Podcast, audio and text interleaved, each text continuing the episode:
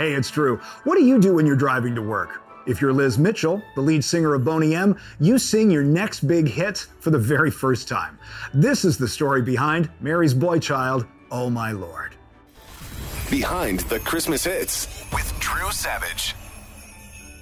And to get the full story, we're going directly to the source. Joining us from her home in the UK, Boney M's original lead singer, Liz Mitchell.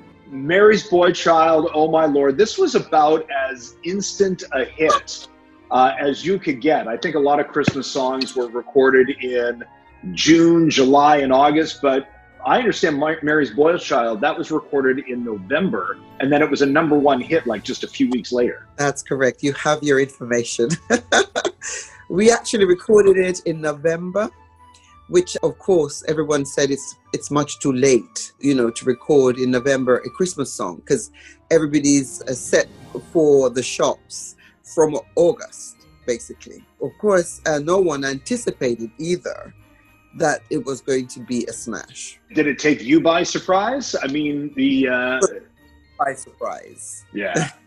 Mary's Boy Child, that song was recorded originally in 1956 by Harry Belafonte, and Oh My Lord uh, Frank yeah. Farian from Boney M, he wrote that. Did he write it with the intention of combining it with Mary's Boy Child, or was Oh My Lord going to be kind of its own thing? No, it, it was uh, considered to be joined with the song. And I think the main reason behind it was to give it a certain freshness, uh, a certain originality. Um, Harry Belafonte's version was wonderful, but to bring it up to date and to just to introduce another flavor, we decided to do the Oh My Lord. And that part I think did help. Yeah, big time. What were your what are your recollections of recording the song on that November in 1978? I remember clearly driving to the studio with Frank and he's um, I have to to tell you that he was a, a person who listened to most of the music that we were recording in his car.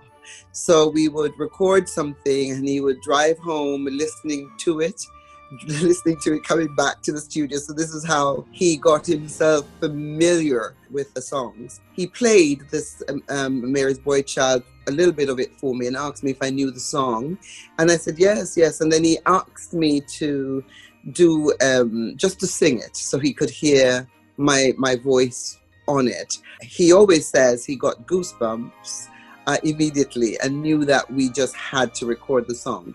So in the studio we went, uh, the musicians came and they did the instrumental bits, and then Marcy and I we went in and we did uh, the backing vocals on the on the song, and, uh, and then I did the lead. And um, before we knew it, we had uh, a beautiful song. Fred Jacobson, who was a lyricist at the time, we sat together to, and we did the "Oh My Lord." Um, lyrics together. And it was just um, one of those things that no one anticipated was going to be a success. We were just working on it because it felt good. And the producer himself felt that I had a good sound on the song. I just want to make sure I understood the sequence of events here correctly. Is the first time you ever sang Mary's Boy Child in the car? Mm-hmm. that that's wild. As a song as internationally well known as that now, like you kind of uh, work, worked it out in the car ride on the way to the studio. Like a demonstration. It was like, yeah. let's hear what you sound like. And I think um, you can always tell when you sing something a cappella if it sits, if the vocal tones sits. And uh, he was very happy with the tones. So off we went and made a record. Uh, well, you guys were on such a roll in 1978. Rivers of Babylon, Rasputin. These are number one songs all over the world. But it certainly sounds like you were you caught a little off guard with the success of the Christmas album. Yes, this was not a part of the Night Flight to Venus album per se.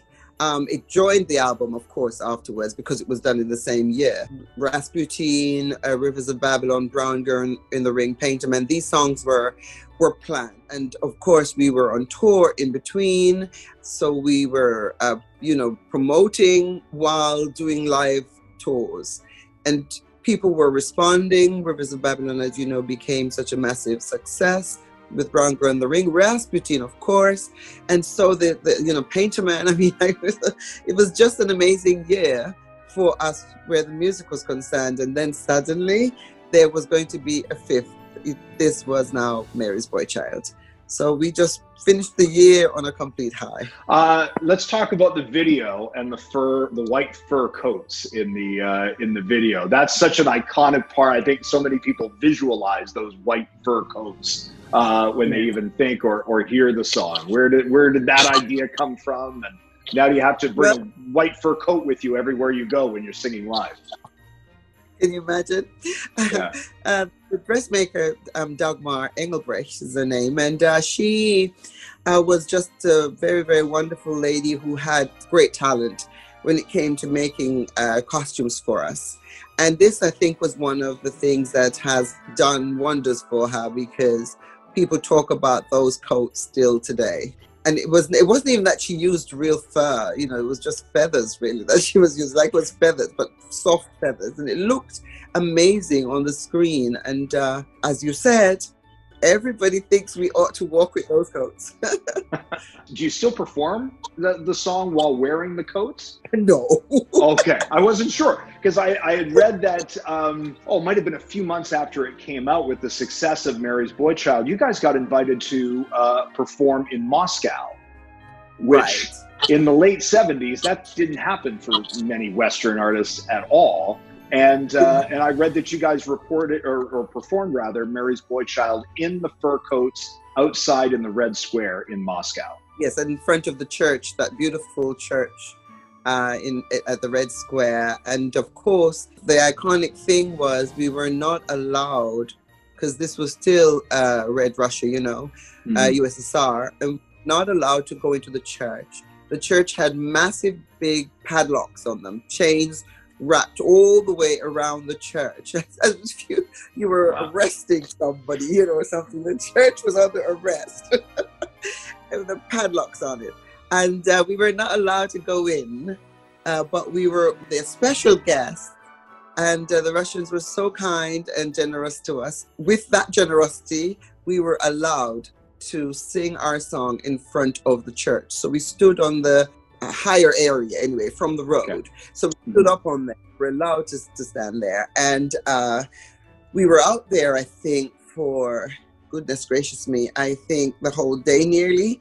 Um, it was freezing cold, way below zero, like about 23, 24, maybe even more. I can't remember. The ladies always washed their hands with the vodka to keep us warm, and then they would send us back out. So we recorded the song, um, I mean, several times to be able to get a good video. You know how these people do; they never satisfied mm. with one shot. no, no, no. Yeah. Why? Why do one shot when you can do a thousand shots? Uh, did, did, were you just washing your hands with vodka, or did they give you a shot of vodka as well? I knew you were going to say that. Did we drink the vodka? No. Well, some people might have been able to drink some vodka, but at the time, I wasn't. I could. I couldn't digest vodka, so I couldn't. You know, was doing me any good. Um, right. I'd get sick. but uh, maybe some people were certainly enjoying the vodka out there in that cold. It was bitter. It was bitter cold. Uh, your fan base just loves you. Just loves you. When you were touring British Columbia about a year or so ago in 2019, uh, mm-hmm. the fans, especially at the end after the Christmas songs, the fans just rushed the stage. And I don't mean like run to the front of the floor near the stage. I mean getting on the stage with you to grab selfies. Like your fans just go bonkers when you play this music still. It's wonderful to know that after such a long time, our songs can still mean so much to people. I think that's, for me, is the result of the success. If you were going to weigh the success on the one year or two years or three years after the success, and then nobody remembers you after four or five years, then you know, then for me that is would not have been um, um, perfect. But this is is just perfect. I cannot find the right words to say thanks to the fans for uh, just staying with us and for loving the music and for keeping us alive. Because without fans like those that you just spoke about who just love the music of Boney M and just want to always to, to live the music of Boney M, it makes me very, very happy. Liz Mitchell, the voice of Boney M, thank you for joining us on Behind the Christmas Hits and telling us a little bit more about Mary's boy child. Oh, my Lord. All the best to you. Thank you so much. My pleasure. She is so lovely. Thank you for joining us. We've got lots more news stories and videos coming, so for more, don't forget to subscribe.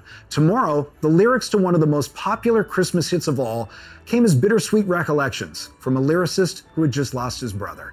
It's the story of Santa Claus is coming to town. We'll see you then.